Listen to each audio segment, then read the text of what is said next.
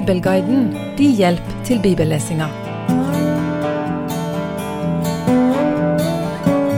Saul har sett filisterhæren som ville angripe. Og siden han ikke fikk svar ifra Gud, verken ved drømmer eller Urim eller ved profetene, så tar han valget om å gå til ei kvinne som kan mane fram de døde. Sjøl om Saul vet at dette er galt, og sjøl har vært med på å kaste de ut av landet. Han finner ei sånn ei kvinne i Endor, og hun har mana fram Samuel, eller trolig ei ånd som gir seg ut for å være Samuel.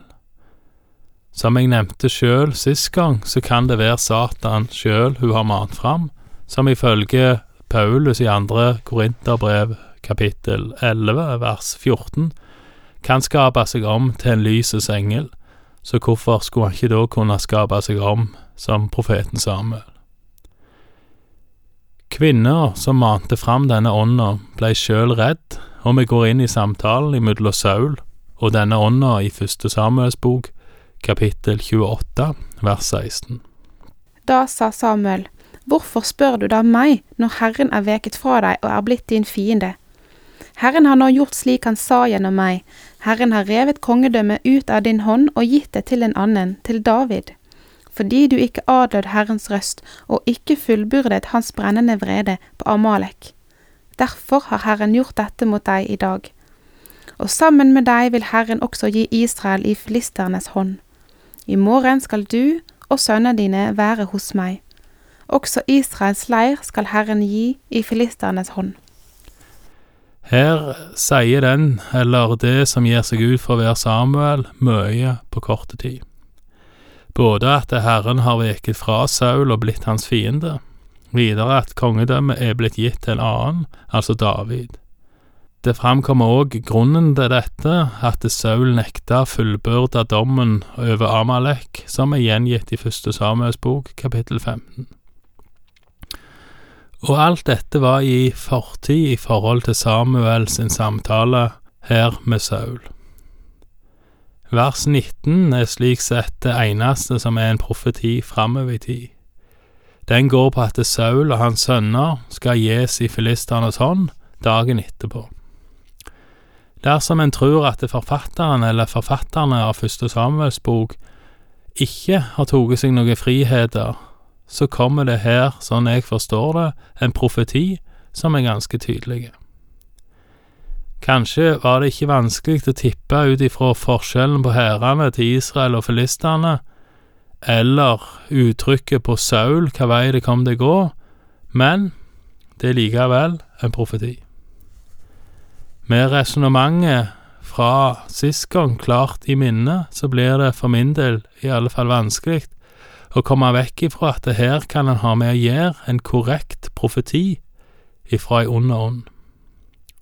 Det lanserer i alle fall for meg en tanke om at det er viktig å bruke noe annet enn om profetien slår til, som utgangspunktene skal avgjøre om informasjonen en har fått, kommer ifra Gud eller en annen.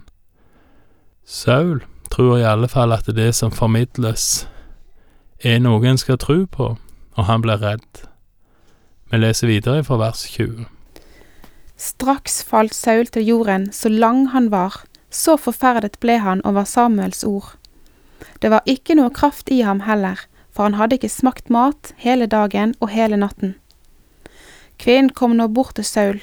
Da hun så hvor forferdet han var, sa hun til ham, Din tjenestekvinne adlød ditt ord, jeg satte livet på spill og gjorde som du sa til meg.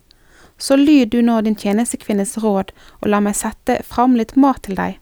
Spis, så du kan få krefter til ferden. Men han ville ikke og sa, Jeg skal ikke ha noe mat. Da nødde de ham, både tjenerne hans og kvinnen. Han lød dem da og reiste seg opp fra jorden og satte seg på sengen. Kvinnen hadde en gjøkalv i huset, hun skyndte seg og slaktet den, og så tok hun mel og eltet det og bakte usyrede kaker. Dette satte hun fram for Saul og tjenerne hans, og de spiste. Så reiste de seg og gikk bort samme natt. Her slutter kapittel 28 med at Saul blir tvungen til å spise, og så drar han hjem igjen. Sannsynligvis like redd som han var når han kom. Han fikk med andre ord ikke den ro i sjela av besøket som han kanskje ønska. Han fikk ikke ro i sjela ved å bryte Guds ord, kan en si. Sist gang så nevnte jeg at i møte med Guds kraft, som Saul tidligere har kjent, så blir de andre kreftene svakere, om enn skremmende nok. Dette må vi som kristne huske på, og derfor må vi ikke unngå de som søker hjelp ifra åndeverden, der bare Gud egentlig kan hjelpe dem. Trollmannen Simon nevnte jeg sist gang, en historie gjengitt i Apostelens gjerninger, kapittel åtte, vers ni og utover. Paulus kan òg være et forbilde for oss her. Han knytter opp sin tale til religiøsiteten til de atenske menn i Apostlenes gjerninger kapittel 17. Han sa ikke at det var det samme hva en trodde på, men han brukte deres gudstru som utgangspunkt for sin forkynnelse. På samme måte kan vi møte de som maner fram ånder, med å bruke deres søken etter noe større enn de sjøl som et utgangspunkt for å forkynne den første og den siste, for å forkynne Han som har nøklene til både døden og dødsriket. Med det må vi si oss ferdige med kapittel 28 og Sauls møte med det i alle fall jeg tror var en kunnskapsrik, men ond ånd i forkledning. Vi går over til kapittel 29 og David, som har flykta til filistene og nå skal marsjere med filistene og fylke seg til krig mot sitt eget folk og mot kong Saul. Vi leser fra første Samuels bok, kapittel 29, vers 1. Filisterne samlet alle hærene sine i Afek, men Israel slo leir ved kilden i Jesrael. Da nå filistrenes høvdinger dro fram med sine hundre og tusener, dro også David og mennene hans fram sammen med Akish. De var bakerst i hæren.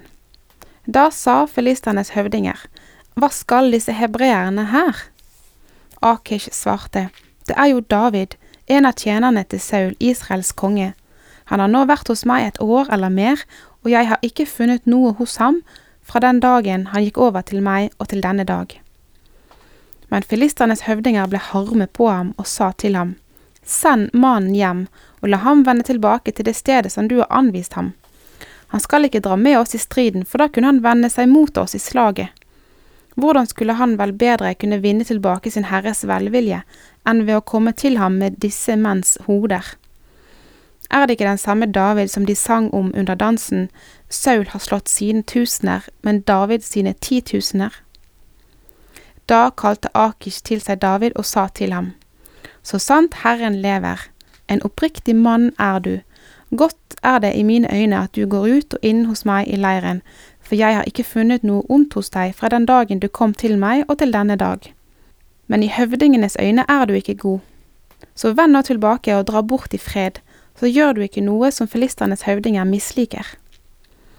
Da sa David til Akish, Hva har jeg gjort, og hva ondt har du funnet hos din tjener fra den dagen jeg kom inn i din tjeneste, like til denne dag, siden jeg ikke må dra med deg og stride mot min herre kongens fiender? Akish svarte David, I mine øyne er du god som en Guds engel, men filistrenes høvdinger sier, han skal ikke dra med oss i striden. Så stå nå tidlig opp om morgenen, både du og din Herres tjenere som er kommet hit med deg. Gjør dere tidlig ferdige i morgen, dra bort så snart det blir lyst. Så sto David tidlig opp med mennene sine og ga samme morgen på hjemveien til filisternes land. Men filisterne dro opp til Jesrael. Filisterne samler seg til krig, og David marsjerer sammen med dem, og stiller seg bakerst sammen med Akish. Filistene var ledet av fem konger, dermed sitt andre steder i første Samuels bok. Og her er det de fire andre som lurer veldig på hvorfor disse hebreerne, eller israelittene, er med i fylkningen sammen med de. Akish, kongen i Gat, går god for David, men dette er ikke godt nok for de andre, og de henviser til sangen som kvinnene sang under dansen, Sangen med Saul som drepte tusener, men David som drepte titusener. De fire andre kongene de er redde for at David skal falle de i ryggen, og bruke det som en måte å komme i nåde igjen hos Saul. De anklager David for å være en infiltratør, eller en femte kolonist, om en vil. På denne måten så sparer de David for å gjøre noe som må ha vært ei synd, nemlig det å kjempe mot Guds eget folk. Det var nok en feil av David å flykte til Akish i utgangspunktet, og det er nok den feilen som leder til den vanskelige situasjonen som David er kommet opp i nå. Så kan en kanskje tro at Gud hadde en finger med i spillet, siden de andre ikke stoler på David, men det står det ikke noe om her. Dagen etterpå, dagen for selve slaget, da drar David og mennene hans tidlig tilbake igjen til byen Akish har. Det får vi komme tilbake igjen til seinere. Takk for i dag, og Herren være med deg.